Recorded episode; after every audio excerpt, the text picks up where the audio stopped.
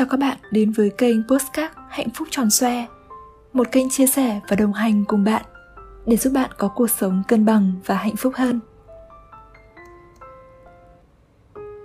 Hôm nay ngồi lướt lại trang Facebook cá nhân Thì có một bài mình viết trên trang cá nhân Cách đây vài năm Với tiêu đề Mặc kệ đời đi. Mình nhớ rằng đã viết bài này sau một buổi đi ăn team building với team về trong một tâm trạng khá bực tức uhm, phải kể rằng mình làm trong môi trường công nghệ. Vì làm trong môi trường toàn con trai nên các bạn nam khá là thoải mái vô tư đôi khi thiếu đi một chút tinh tế với các bạn gái cùng team. Vì thời gian bọn mình làm việc với nhau quá nhiều đã quá biết về nhau rồi. Hôm ấy trong một vài câu chuyện đùa cợt thì mình có bị body shaming về vòng một khiêm tốn. Rằng nên đi nâng cấp đi rồi ăn mặc thì phải mát mẻ hơn. Sau đó thì câu chuyện đổi hướng sang việc thúc giục phải lấy chồng. Mình thì biết rằng nhóm bạn cùng team với mình không có ý xấu đâu. Chỉ là mọi người rất yêu quý và quan tâm đến mình. Nhưng đó là một sự quan tâm thiếu tế nhị khi có thêm một chút hơi men. Ngày hôm ấy thì mình cũng dứt khoát đứng lên, chào ra về trước những câu góp ý kiểu đó. Vì mình biết là mình yêu cơ thể của mình rất nhiều. Mình có những tiêu chuẩn và giới hạn riêng. Mình cũng có phong cách và cá tính độc lập. Mình không ép bản thân phải lập gia đình, chỉ để đúng theo những quy chuẩn của xã hội. Thay vì sợ hãi, thì mình tập trung vào tận hưởng cuộc sống và chờ đợi một người phù hợp. Bây giờ sau một vài năm, mình đã trưởng thành hơn rất nhiều so với hồi ấy.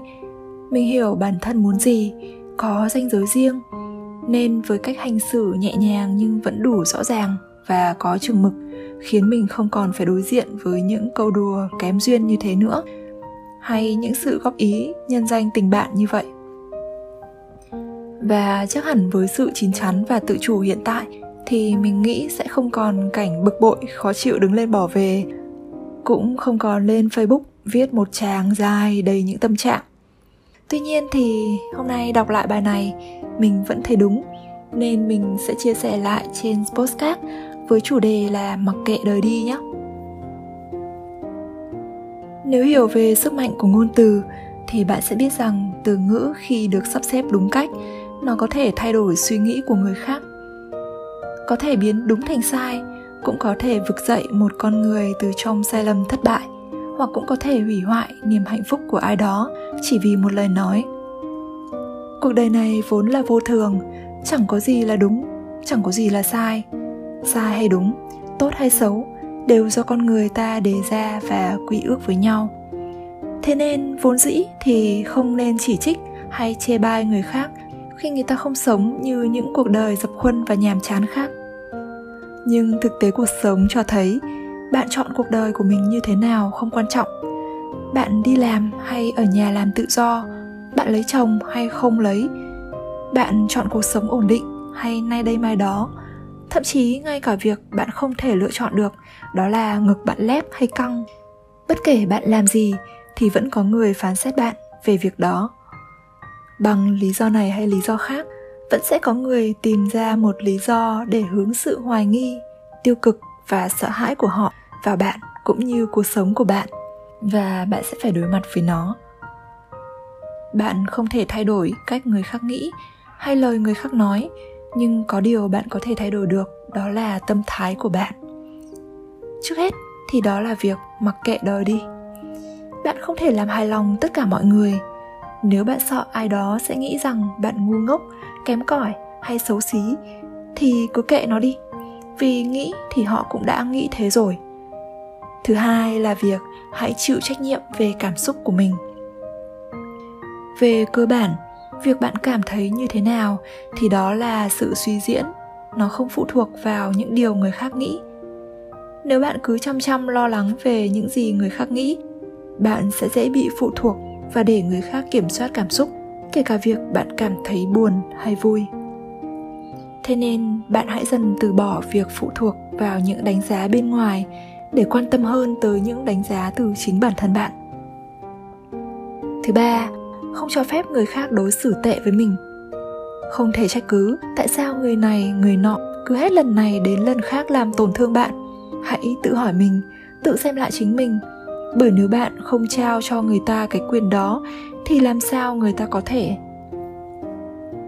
nếu bạn cho phép người khác đối xử không đúng mực với bạn, là lúc bạn không tôn trọng lấy bản thân và không nhận thức được giá trị đích thực của mình. Nếu bạn không thích cách người khác đối xử với bạn bạn có quyền lựa chọn đưa ra ý kiến, phản ứng lại với những hành động không tốt ấy, hoặc thậm chí tránh đi chỗ khác và không cần phải tiếp xúc thêm. Nên hãy làm gì đó, chứ đừng dùng suy nghĩ để tự biến mình thành nạn nhân nhé một khi một ai đó thực hiện một hành vi nào với mình, thì cách mà mình phản ứng lại sẽ gửi đi thông điệp cho họ rằng hành vi đó của họ có được chấp nhận hay không. Cần phải tôn trọng bản thân mình trước. Những người khác chỉ tôn trọng chúng ta khi chúng ta tôn trọng chính mình. Đối xử với tất cả mọi người với mức độ tôn trọng, nhưng cũng đừng vì thế mà hy sinh cảm xúc và sự tự tôn cá nhân chỉ vì phép lịch sự nếu người khác không đồng ý với lối sống hay quan điểm của bạn, thì mặc kệ họ. Đó không phải là việc bạn cần phải lo. Vấn đề là bạn có yên tâm với lối sống và quan điểm của chính mình hay không. Cuối cùng, thì hãy chọn những việc mà bạn cảm thấy đúng đắn. Dù lựa chọn của bạn là gì đi nữa, thì người ta cũng vẫn đánh giá bạn mà thôi. Câu chuyện của mình cũng là một thông điệp mình muốn gửi tới mọi người các bạn hãy cứ làm những điều các bạn cảm thấy đúng, phù hợp với bản thân, có ích cho mình, có ích cho đời. Đừng quan tâm quá nhiều đến những đánh giá của mọi người xung quanh. Đôi khi, những góp ý của người khác chỉ thể hiện nỗi sợ của chính họ mà thôi. Hy vọng câu chuyện của mình sẽ giúp các bạn vững tin hơn vào bản thân khi lựa chọn cách sống của riêng mình. Hẹn gặp lại các bạn trong những postcard tuần tiếp theo.